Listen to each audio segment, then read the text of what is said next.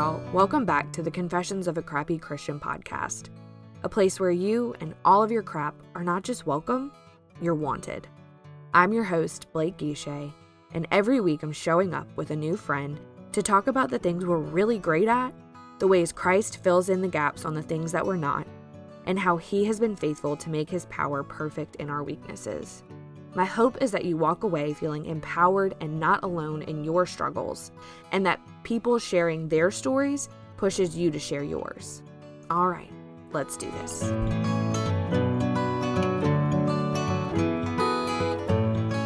All right, y'all, today's interview is with Rachael Kincaid. Rachael is a communicator of grace, freedom, and hard work.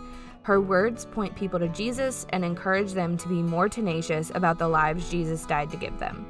She's also one of my most favorite people on Instagram. We have the best conversation about the aggressive pursuit of gratitude, the impact that opening your home to others can have, and we talk a pretty good about about the Enneagram. I know, you're shocked. It's a really, really good, challenging conversation, and I can't wait for you to hear it. Rachael, hey, thank you so much for coming on. I'm so happy to be here. Thanks for having me. Uh, so I'm mostly at this point just trying not to fangirl because I've been following you and have loved your message really for I think as long as I've been on Instagram. Uh, you are in that space as such a challenging source of like wisdom and honesty and a lot of things that I honestly kind of like tend to aspire to. So I said I wasn't gonna fangirl and then I like did it. But um just You are so fine. First of all, whenever you're friends with somebody on the internet, even just by following them, it's never creepy. Like Yeah. it's not lurking, it's not stalking. The internet is a place for people to connect. So even if you know all my kids' names or any of that stuff that people, you know, people are like, is it okay if I know blah blah blah? I love it. I Yeah. love the community on Instagram. I think it's amazing. Well, and you're, you know, you're making the active decision to share your life, so like you have to Right. assume people are consuming that that content. So- Right, right, um, absolutely. So, just because I feel like I know you doesn't mean that the people that are listening do. So I'd love to start for you to just kind of share a little bit about yourself and your family and your story. Sure. So I have been married for 10 years. My husband and I have been together for almost 15 years. He was kind of my first adult boyfriend. I met him when I was in college. So Mhm. we were actually 10 years apart, and that in and of itself is a crazy, interesting story. And he had two boys when we met and got married. So those boys are now almost 19 and 16. Wow. And then in our first like three ish years of marriage, we squeezed in uh, four children. So we had a little boy and then twin girls and then another little girl. So we have three and three, uh, ranging all the way from 19 down to five ish. And we live in Fort Mill, South Carolina. So it's right on the state line of North and South Carolina. We were born and raised in Charlotte. We do a lot of our work and play and all that in the Charlotte area and we have a little farmhouse that we bought out of a foreclosure. And my husband's very handy but we're just in a really busy full season of life. So we're not remodeling it. We're just living in it and painted everything white. Which We're does wonders. good enough. It does wonders. We bought the ikea couch that you can wash. So it feels dreamy up in here but it definitely needs a lot of work. And i'm a hospice nurse so i take care of folks at the end of life. And it's not as sad as it is uh, rewarding. To be in Mm-hmm. healthcare in general is difficult, but I really like a job where I feel like leaving my family or giving up my free time or whatever you want to call it is worth it. And being in hospice definitely feels worth it. So I do that, and I'm also in school. I'm trying to get my doctorate. Hopefully, I'll graduate in 2020. And uh, my specialty will be gerontology. So adults and old folks is my where my heart is, and I'll be a nurse practitioner. So that's a little bit about me, a little, Yeah. a little bit about us. I love that. So my dad's a nurse practitioner. My dad's a neonatal nurse practitioner. That's amazing. Um, so I'll be on the opposite end. You'll of the be on the opposite end of the spectrum. I love that. That's really Um, cool.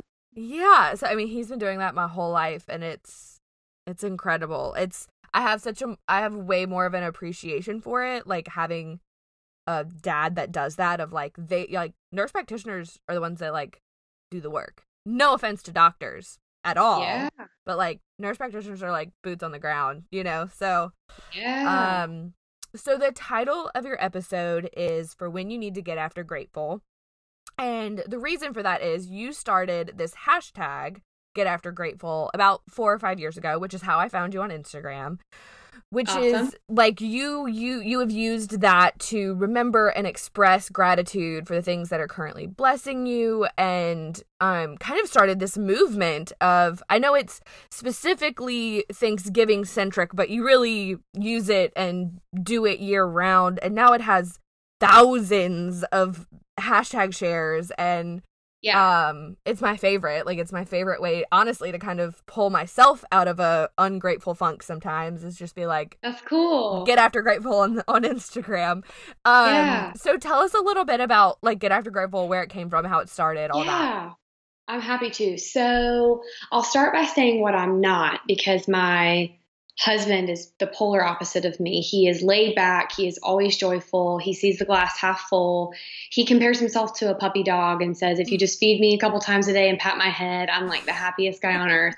He's a worship pastor, and so ministry in and of itself is difficult. We've been serving in and around and through several churches during our marriage, and it's just been really interesting to watch how much he responds to his environment in a like a healthy, happy, laid back, grateful way all the time. Mm-hmm. But I am the opposite. So I kind of feel like a David when you read the Psalms, and it's mm. like, mm-hmm. my life is amazing. Why am I still alive? Like, yes. like night from day. That's literally how I feel as far as my flesh goes.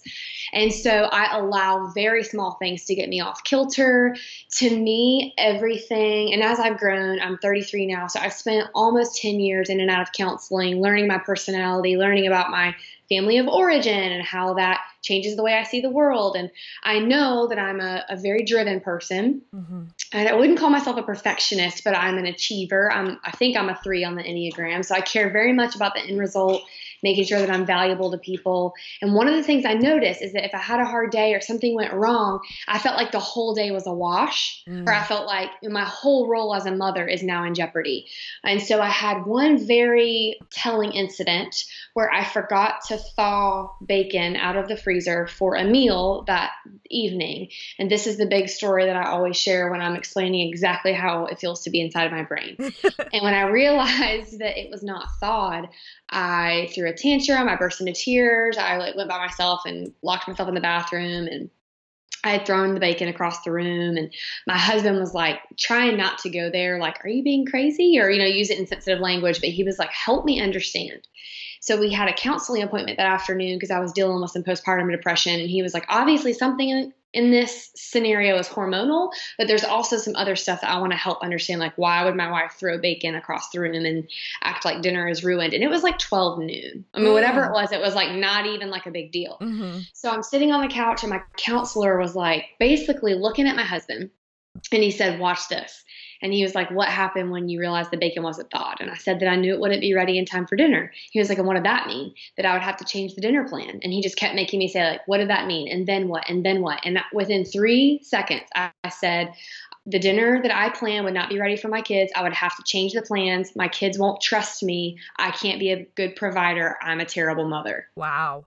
And my husband looked at the counselor and looked at me and he said, You got all of that from bacon? And we realized that that's just how my brain goes. And that's not necessarily a terrible thing, but it's dangerous if I'm not in a healthy place. So, what I did was I created Get After Grateful, which was this active, aggressive, tenacious posture. I use a lot of like physical like physical language and even war like fighting type language sometimes when I need to. That just means I am going to, with God's help, allow my heart to get into a quickly reset joyful grateful place even when it's hard and even when it hurts and even when something small or something big has happened that has triggered you know whatever that that flare up of it's all done it's all over let's just go back to bed whenever that comes up in me I fight to press the reset button. And the other thing I wanted to ask myself over and over again was who is it that I'm thanking? So the reason I chose Thanksgiving was because Instagram was still new-ish. I mean, it was a couple of years old. A lot of bloggers had been on it for years, but at this point, this is when everybody has an Instagram account, sort of like a Facebook account. Mm-hmm. And people would develop or create or implement these little like gratitude lists or 31 days of whatever. And I thought those things were cool, but then I'm looking at even some of my fellow sisters in Christ, people that I know love and follow Jesus, and I'm like, if a if a lost person, if a broken hurting woman read your feed, like would she know who it is you're thinking or would she know what it is that your your life is about? And so God began to prick my heart for evangelism, specifically online. And the way that he has me do it is spicy and different and not mm. necessarily like, do you know where you're going if you die? Mm-hmm. But just this constant light that says like I know who I am, I know who I belong to, and I know why I get up in the morning. And so when I'm having a hard day, I'm not going to hide that from you mm-hmm. because I don't want to be fake. But when I'm online, I'm going to say this thing is hard. Also, I'm getting after grateful. Mm-hmm. So that's how it came to be. I love that so much. It's uh, and I didn't know like the origin story of it. Obviously, I didn't know the bacon yeah. story, and that yeah, I can it... be I can be dark and twisty, y'all. You uh, uh, and I love that because like I am I'm an eight on the enneagram, okay. so we're kind of the two um aggressors of the enneagram. Um, and I function in in that moment of where like you went this makes like my kids aren't going to trust me this makes me a bad mom i go like i can fix this i can charge through i yeah. can dominate this situation yeah and and still end up in the same place of i'm a terrible mom like like mm-hmm, so mm-hmm. and that's really universal in motherhood and i think in life and I think the reality is is how much gratitude really changes everything. And yeah. I'm learning that much more slowly than I should. Um, but for example, like this week is insane for me. I'm speaking at my first event on Saturday. I have I know. Congratulations. Oh, thank you. But I also like lined up seven podcast interviews, two graphic yeah. design clients, and I have to be a yeah. mom and a wife. And so right. yesterday I realized instead of being so thankful for like the abundance in my life that I get to sit down and have these conversations that this event that I've dreamed about is happening on Saturday. I was just like, meh. I was like, I'm tired. I think I'm already yeah. burnt out. I have too much yeah. on my plate, too many people expecting things of me. And then I literally like sat down to review your interview and God was like, "Hey, um you want to you want to get after grateful or you want to mm. keep being a turd about this um, and what's um, helpful i think too is that threes and eights both i know we'll probably talk about the enneagram at some point because everybody's talking about it but for those of us that really like to hustle and like god made us hustlers in a way that like I, I stay busy i keep my plate full i have a pretty high capacity and that's fine but like when we've done that in our own strength mm-hmm. then it mm-hmm. does equate to burning out and yes. feeling bitter about the things that we've gotten where if we allow God to kind of bring us those things, equip us for them, and to stay in that humble, grateful place, then we never feel burnt out because we're just constantly being filled up as we're pouring out. Exactly. So it's really cool that you were able to kind of like reset that and reframe it before the week is up. Yes. Yeah. And I was like, I'm not going into Saturday feeling this way, like feeling right. ungrateful, feeling burnt out. And so I like went, like, kind of you know, let God give me like a heart check. And I went to bed early and I woke up this morning and I was like, all right, like doesn't sleep fix uh, I, mean, I mean repenting, yes. repenting, praying and sleeping yeah. really fixes everything. It really does because I woke up this morning and I was like, okay, like Christ in me, like my hope of right. glory, I can do this. This week is going to be great. Um so like how do you feel like the that pursuit of gratitude gratitude because I love that it is active it is physical like get after grateful not just like yeah be grateful not just like think grateful things, like get after it. Like, how has that pursuit of gratitude kind of permeated your life and the life of your family? Well, I think it's helped us cultivate a lifestyle of worship. Uh, with my husband being a music pastor, you would think that worship means his job description, but what we've kind of incorporated over the last several years, and we were recently at a church that does this really well, but this idea that all of life is worship mm-hmm. was something that was really spoken over us a lot, and we took that to heart. And so I think gratitude is a form of worship, and showing that to my kids is really powerful. So I kind of go, I go both ways when it comes to what my kids see. So I don't want to feel like I'm always on I have to always be on my best behavior so that my kids aren't scared of me. You know, I have a, a rage or a short temper, short fuse. I don't get sad as quickly as I get angry. Mm-hmm. And so there's there's parts of me that are like, no, my kids need to see my whole self because I don't want to either associate certain emotions to certain genders in my kids or associate certain emotions with sin with my kids, I want them to see that emotions are natural and it's how I process them or process through them. That is the lesson I want them to see. So I would say, I want to, I guess, make a caveat and say that I do feel like I can be vulnerable in front of my kids and let them see me down, let them see me frustrated. And then as a group, we can, we call it pressing the reset button. That when they were little, I used to have them push a fake button in my hand or things like oh. that. You know, we're resetting, we're resetting. Yeah. And just that, that corporate, I guess the, the little group of us, whatever kids are at home and whichever parent it is. So there's that. They're seeing me be vulnerable, but also it's cool to have to be on my quote unquote best behavior in that regard. Mm-hmm. That I can't always let myself fly off the handle and be like, well, there's grace mm. because there is a relationship there with my children that could be fractured because I am human and I am fleshly and all that stuff. So it goes both ways. I'm not trying to say that I fake it around my kids and I never let them see me be real, but real is also saying like like you said earlier, but like Christ in me can rally from this mm-hmm. terrible mood right now.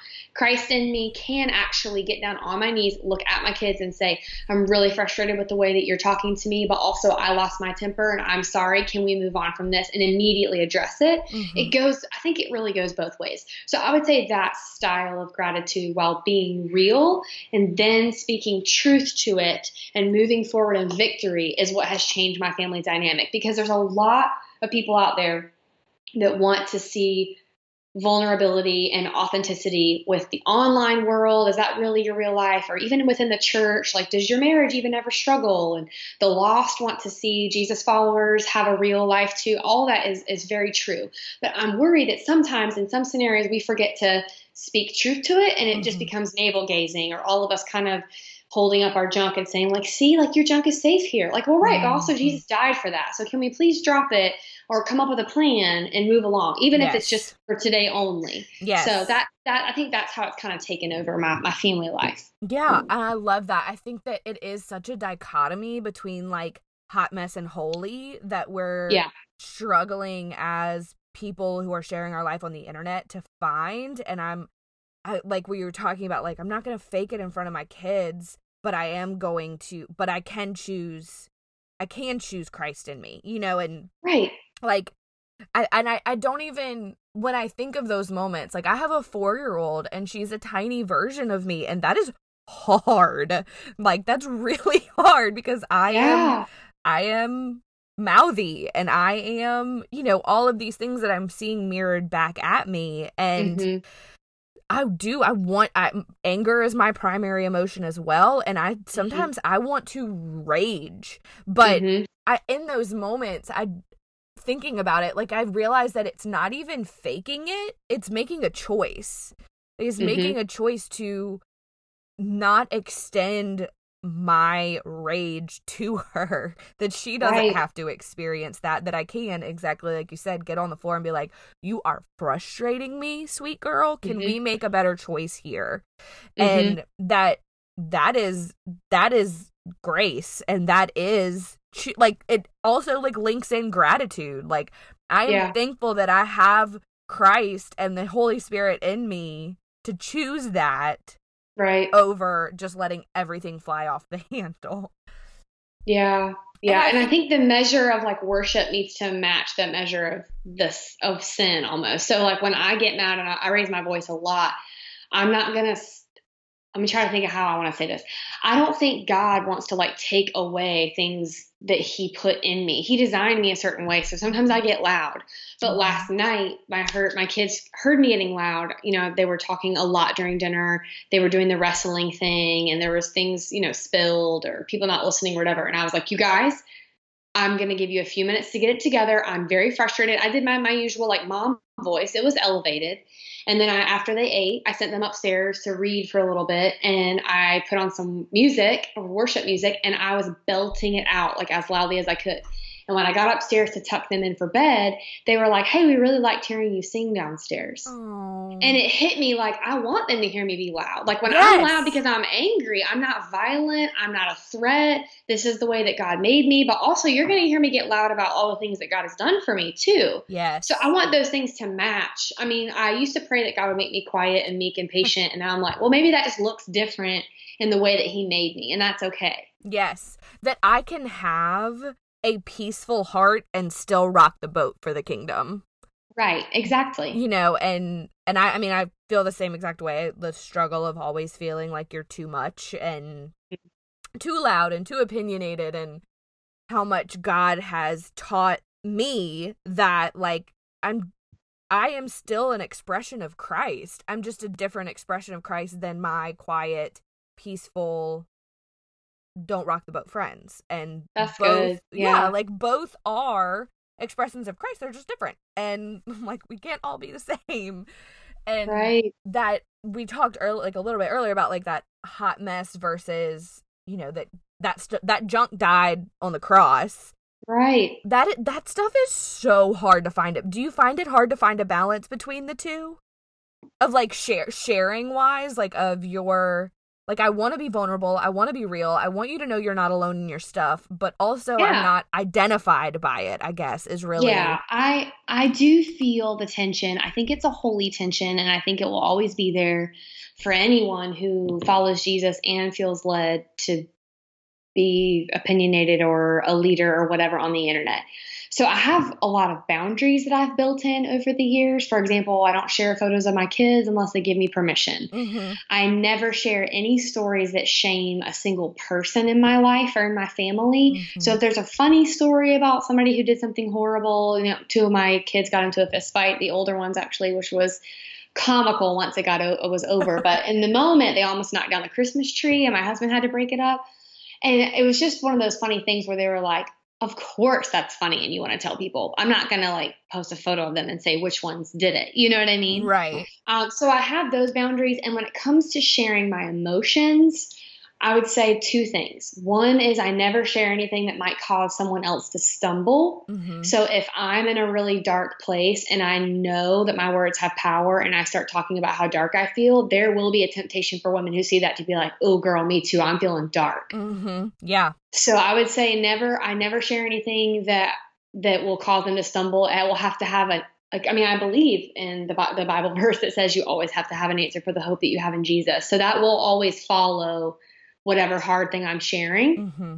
And then I would say the other thing that I try to stick by is to not share things while I'm still 100% in process. Yes. Like, I, I mean, I can be going through something. I've been through a lot of depressive seasons. I'm not going to not share about that for five months or however long it takes. But when I'm in like the dark, dark place, like can't get out of my bed, let's give it 24 to 48 hours when we can yes. see the sunlight again and maybe run it by my husband or my best friends or whoever that has walked through that with me before I start talking about it online. Yes, I think that is so wise because it's really easy to jump to social media to like step into that stuff with you and yeah like sometimes it's just not necessary like sometimes you do need to like let your husband and let your people into it and then like come back to Instagram with it a little more like well processed so that you can yes. offer hope and kind of tie tie it into the first thing you said of like yes this is hard yes i'm in a dark place but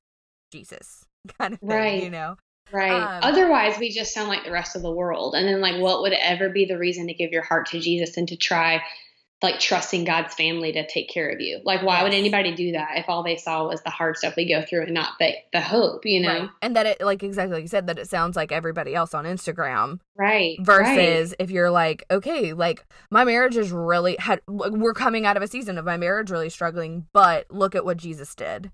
And right. even when it was hard and I felt like there wasn't hope, look what Jesus did. And you have right. to be different in the way that you share the junk. Um, mm-hmm. And we've talked about your family a lot because your family is huge and wonderful. And I know that y'all really take the charge to open your home and host really seriously. Uh, thank you, Instagram, for letting me know everything about Rachael before I interviewed her. Um, not everything. That's a that's a that's a reach, but most um, of it, I would say. What has your family's journey to kind of like flinging open the doors been like, and that that impact on your family and your ministry? Yeah, again with the aggressive language, but for me that was an act of warfare because I spent the first five to six years of my marriage protecting my home, never letting anyone in. I did that weird thing where you have babies and you need support and community more than any other season in your life. I would almost argue maybe when I get like really old and everybody's died, I might need a, a really strong support system. But the elderly and new moms, I think, really need support. And that was when I chose to not serve at church. Oh, we're in a hard season, it's really busy, and not share in small group or get involved in a life group or community or anything within my church and not let friends know that I was feeling very, very dark. And I withdrew and I paid dearly for that. And my family paid dearly for that. And so when we got a fresh start at a new church a few years ago, we didn't know how long we would be there. The exact words that we felt like God gave us which was hilarious because it was almost identical to what one of the pastors at the church said, but like this can be a soft place for you to land while you figure out where God wants you to go next. Mm. And so knowing that it wasn't guaranteed that it wasn't going to be like the church for forever, or it might be, we decided that either way we were going to just dive in. And so I did I spent six months worshiping, attending, touring the different environments. But once I had been there for a few months, I did commit to serving. I picked one place and I dove in. Mm-hmm. And my husband and I started opening our homes every week to the music team and serving them pasta. Uh, we called it Pasta with People. Mm. And we joined a small group that met in someone else's home, but it was the same kind of vibe where we were going to be there. We committed to it, we prioritized it, we built the rest of our family calendar around those things. And for me, it was sort of like when you take a Sabbath for the those who might not be following Jesus and listening to your podcast, the idea that God commands us to take one day off a week to acknowledge that He is the source of all of our sustenance and all of our provision and control. We're like giving up control by taking a day off. We're giving up the idea that we can provide for ourselves. And when we rest in that place, it gives us enough like oomph and juice to keep going for the rest of the week. I did that with hosting. So I was saying like I my house is not ready. I am an introvert, a like a painful introvert. I know how to turn it on. You know, I grew up doing musical theater and I was a cheerleader. Like I know how to do the whole like socialize and perform in front of people, but my best life now is like just me and maybe one or two other people flat on my back with Netflix on, like not hosting. Like people will come over and I'll forget to get them a glass of water. I'm still learning all of those things. I'm literally still learning.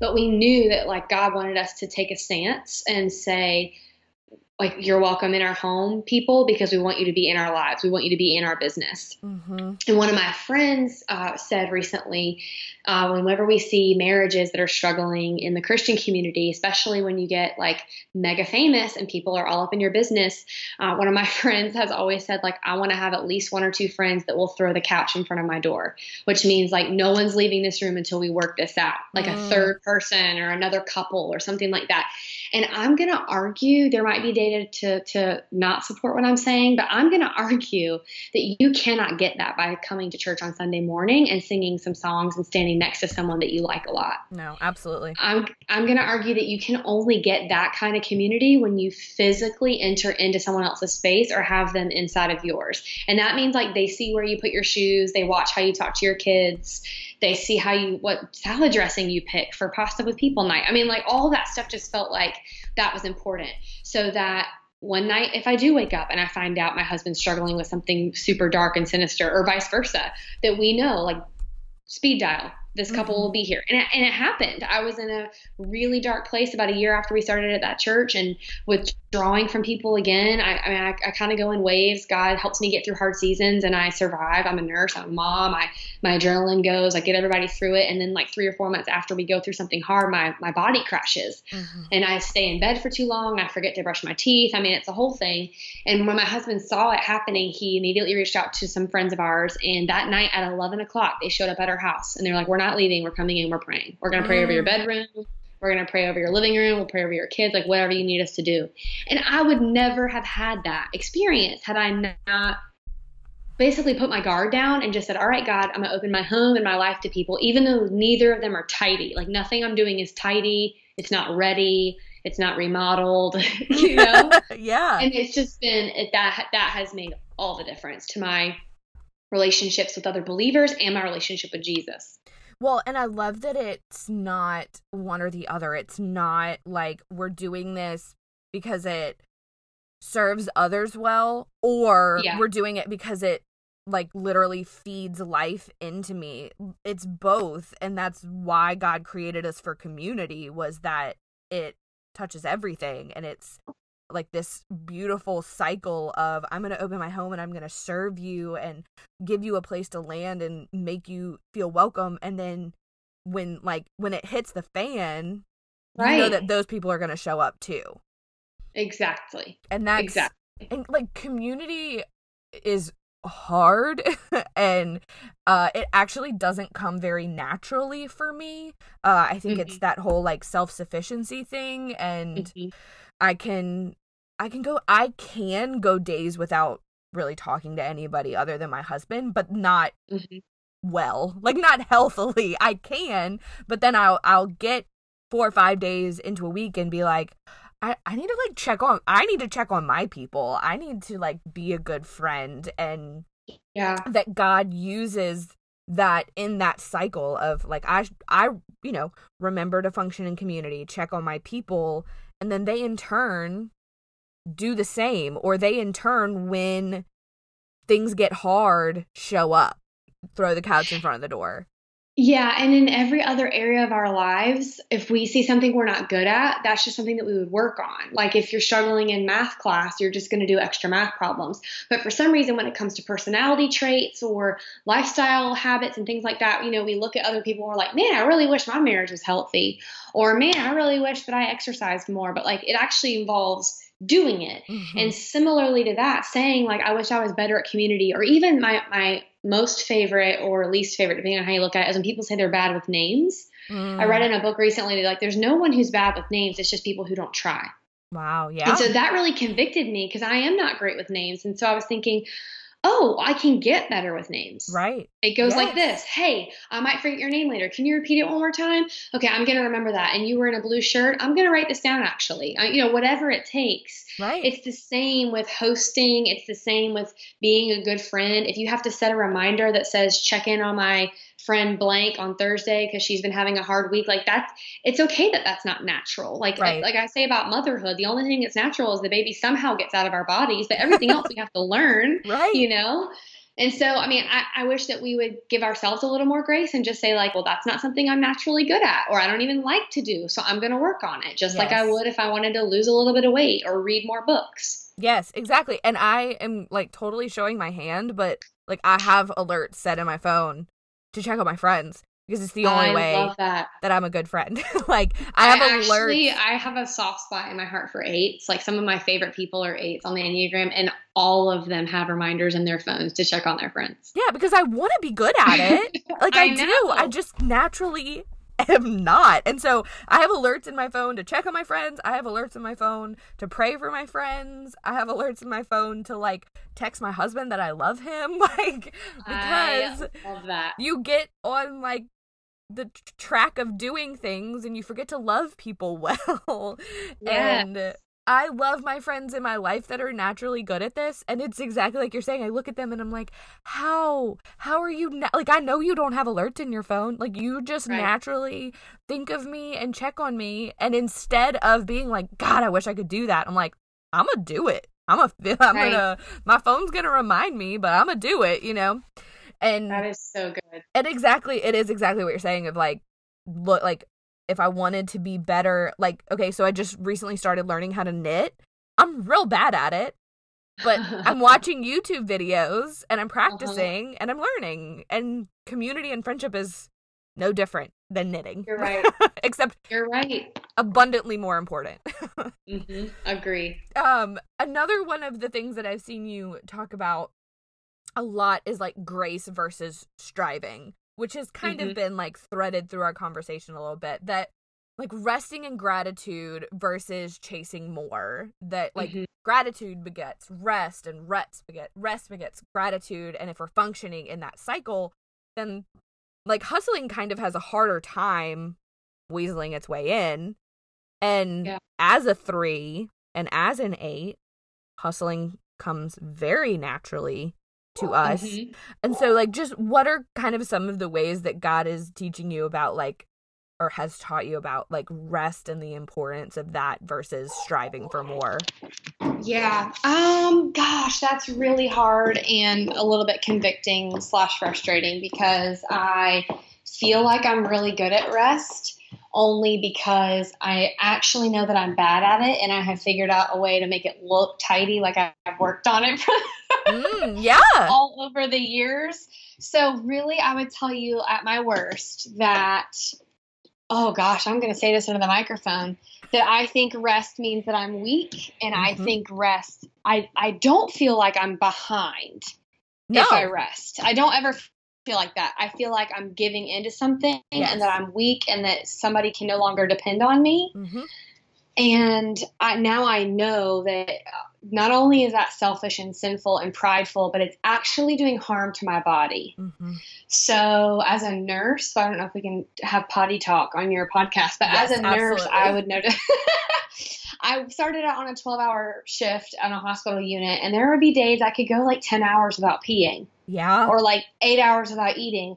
And I never once thought, like, you know what, 15, 20, 30 years from now, like, this is going to be bad for me. I was like, hey, I'm tough. I'm a good nurse. Yes. Yes. And so now I'm I'm learning how to really receive the conviction from the Holy Spirit that like you know the concept of rest versus striving in your heart. You have allowed me to point it out to you. You have been delivered from a lot of this. I've done a lot of healing in your heart but you're still choosing mm. to operate out of the flesh on a mm-hmm. regular basis. And now it's time for you to grow up. Mm. And mm-hmm. when I say disciplined, it sounds so backwards, but I really feel like the Lord wants me to be more disciplined, even though I already am in every other area, about the resting. Yes. Well, it's so, like the same. Like if I'm going to be disciplined and set reminders to be a better friend, like if I'm not yeah. naturally good at rest, then yeah, like I'm you gonna have to learn it. Yes, absolutely. Yeah. You have like yeah. people that rest does not come naturally to, which I know is not the entirety of like my listening base, but like you we've talked about this a lot. Actually, like my third episode was with a internal medicine doctor who specializes in the spiritual and like physiological physiological need for rest. Cool. Um and one of the things that she talked about that kind of you were just hinting at was how um like when in Exodus when the Israelites were wandering and they were, you know, complaining and griping and all of these things that one of the things that God handed down was like I have rest. It, literally the verse says like I have rest for you and you will have none of it that yeah. like God has rest for us no matter how aggressive or hustler personal personality type you have. He yeah. ha- like he did it. He commanded it. He has it for us. And if we don't take it, then we like don't pee for 12 hours or like right. like literally yesterday I mean i'm talked about like I crashed yesterday because I was so stressed. I didn't eat from like 8 to like 6 yeah. That's not healthy. That's not taking care yeah. of myself. That's not functioning in it's not functioning in who God says I am. It's functioning in what I can do. I eh, can do so much that I don't even need to take a minute to eat. And it's ridiculous. Yeah. Gosh, that's so hard. It is. It's so hard and it's so hard to learn. I think we're going to always be in process in it. And I think even the people that don't ne- necessarily think they struggle with rest. Like m- most of my friends are nines. I think eights tend to just like attract nines into their life because they need peace. But Yeah. they would listen to this kind of conversation and not feel like they struggle with rest. But when I've had really cool conversations with my friends that are nines, their their realization is is that they're really good at sitting still. Yeah. They're not like functioning in like true rest, like the kind of Sabbath rest that God has for them. So Right, right. it affects everybody. It it does, and I think it's just that temptation that you're going to be behind, or whatever your lie is. Yeah. You know, you're going to be behind, or you're going to be weak, or you're no longer going to be relevant. You're not going to be dependable. I don't feel I've never really had the desire to be like best or at the top, and I always tell people like I I function like a perfectionist with this internal drive to like constantly stay busy and be successful, but I've actually never been the best at anything. Mm. I've been cut from sports teams and I've never made straight A's ever in my life. And so those types of things, I don't I don't think it's the perfectionism. I think it's just like somebody might need you and you need to bring value and you want people to like you and people only like you if they can depend on you. And if you're lying flat on your back in the middle of the day, that looks weak. That doesn't look dependable. And I've just like twisted it. A lot of it's family of origin stuff too, growing up underneath a military. My dad was a military kid and he was a football coach and everything was about like making yourself better than the day before. It was very, very helpful for me as a child. But then I, you know, I can take it too far when Right. it comes to my day to day lifestyle. So yeah, the, the rest thing has been a battle, an ongoing battle for me. Now I am, I, I subscribe to Vogue magazine. yes. And one of my goals for 2019 is to, and I even wrote it down in my little power sheet, is to read the entire magazine the week that it arrives. Oh, that's a good and, one. And the, yeah, and the goal would be to read it in one sitting. So instead of just like carrying it around the house and looking at it off and on for a month or two months or however long it takes, the week that it comes, give myself a two hour block or something during that week to read it. Things like that that feel like aggressive again, feel like defiant, where I'm in school full time, I'm currently working full time.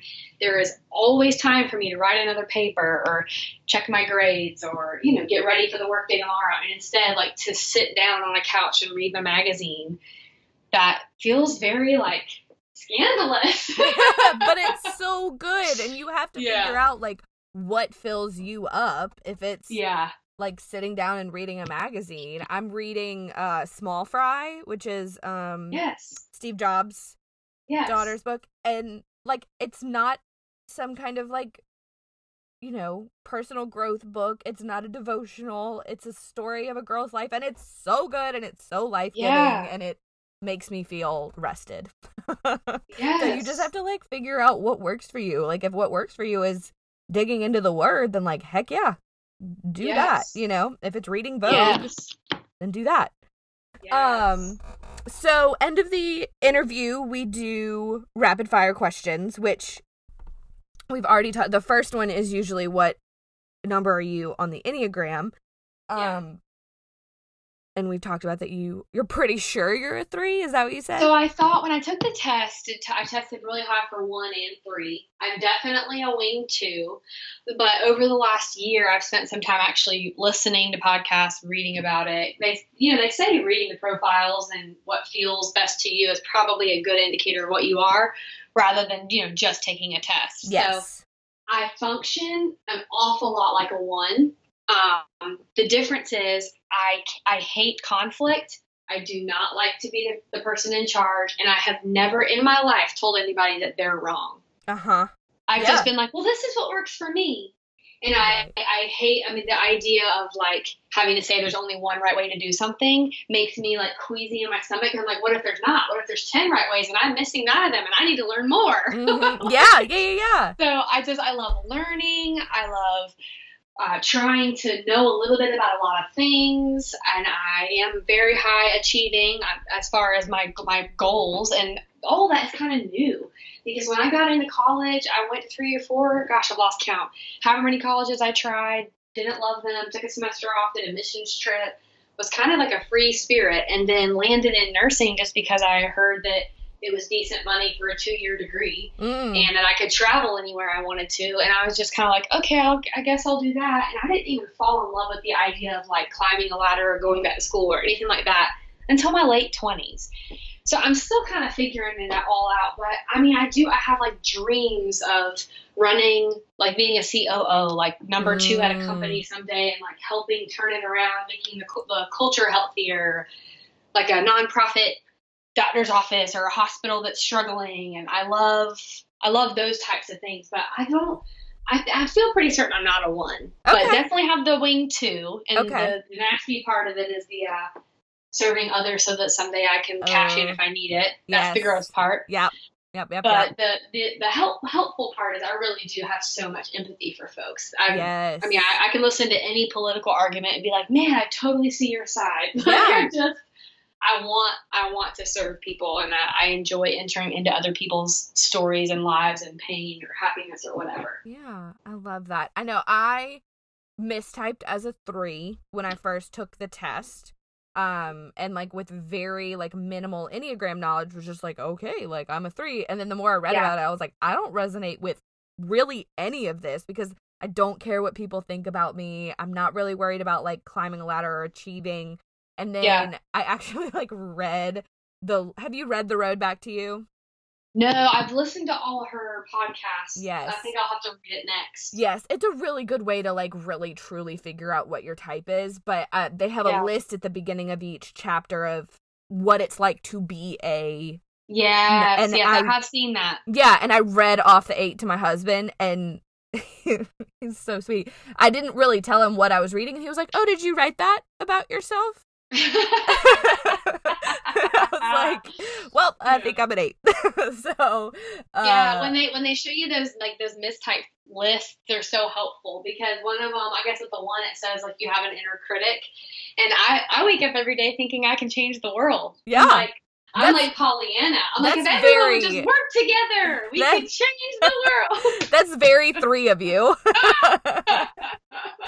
no uh, one in that, no one in my head has ever told me that I'm not worthy of love. Like, are you kidding? We're out here making the world a better place. Yes, I love it. So you're like, uh, no, I don't resonate with that at all. Um, the second one is what can always pull you out of a funk. Definitely exercise. Mm. I don't like to go to the gym by myself. I've recently joined a hot yoga studio, and that is super life giving to me. I, I grew up dancing, so anything where I move my body that's not like, you know, do 50 push ups, like Right. CrossFit, no, you can have it and keep it. I would never want that. Um, so I would say yoga has been really cool. A dance party, a really good uh, playlist. I pride myself on my playlist. I think I make great ones. yes. So music, you know, that kind of thing. I, and then being by myself. If I really need a, a reset, I'll tell my husband, and he'll give me like three or four hours. That, like for example, this past weekend we were supposed to have family time all day after church, and I had had a very difficult week. And so most moms would naturally want to spend the whole day with their kids, but I was like, I actually need time by myself before I can engage the kids and really enjoy them. And he was like, get out of here. So I went to, I have one shopping center that I love where there's like three different shops. I just walk through all of them. Don't buy much, just kind of wander, grab a Yeah. coffee. And then I came home feeling like I'm so ready to be with my kids now. And we had an amazing evening together. And that made all the difference in the world. I love that. Um, the last one is what is the last thing that you watched on TV? Well, I'm I feel embarrassed to say it out loud because I thought it was a naughty show, and then when we discovered it, we fell in love with it. Jane the Virgin. Oh yeah, I have like, I have friends who like, like- love that. oh my gosh, I didn't know anything about it. I just saw Virgin and was like, oh, there's probably a lot of sex in that thing. and there's like But none. I mean, there isn't. Spoiler alert: she actually does wait till she's married. Like that's just really so cool. Um, Yeah. but it's a really cute show, and I guess because it was like on live primetime type stuff, it's pretty pretty wholesome. I mean, there's like it's a soap opera, so there's tons Right. of drama. But we binged it. I was so embarrassed. We watched. I mean, those episodes are 45 minutes long, and we probably watched two or three episodes a night for like three weeks straight. it. Gotta get it in, you know? It's, Oh man, we were playing catch up. I love it. We do that when we find something. It's like Yeah. it's go time. It's time to like What are you binge. into right now? We um just finished the third season of um Leah Remini's Scientology show. Oh, okay. Um we are like super into that stuff, which sounds Yeah. so weird, but uh we forgot that the third season was coming on, which was really convenient because then we got to binge it. We got to watch the whole third Yes. season because we've watched it when it came on live the first two seasons and then this last season we just forgot and so Oh, I bet it's fascinating. it is incredibly fascinating and sad and Yeah. infuriating but it's so good um so can you tell everyone where to kind of find and follow you to keep up with your your gratefulness yeah, yeah. So we love to use the hashtag Get After Grateful, so you could hang out on that hashtag.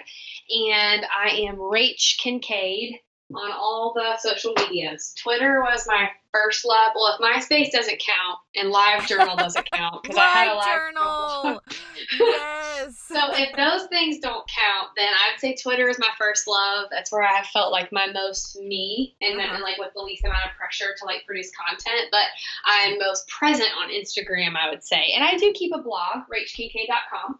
So I write on that every couple of months uh, just to kind of keep some writing skills up and be able to express myself if I can't fit it into an Instagram caption. yes You know how that goes. Yes, I do. I love that. Well, we'll definitely link to all of that in your show notes so people can find you. Um, Awesome. Thank you so much for spending the time to talk about your life and your family and the, the ways that God is shaping you and molding you. This is such a good conversation. Um, I'm so thankful for your time. Well, I'm honored to be here. Thanks for having me. Thank you so much for tuning in to another episode of the Confessions of a Crappy Christian podcast. Make sure you're subscribed to the podcast, and you can find the show notes and more information about the show at confessionsofacrappychristian.com. I'll see y'all next week.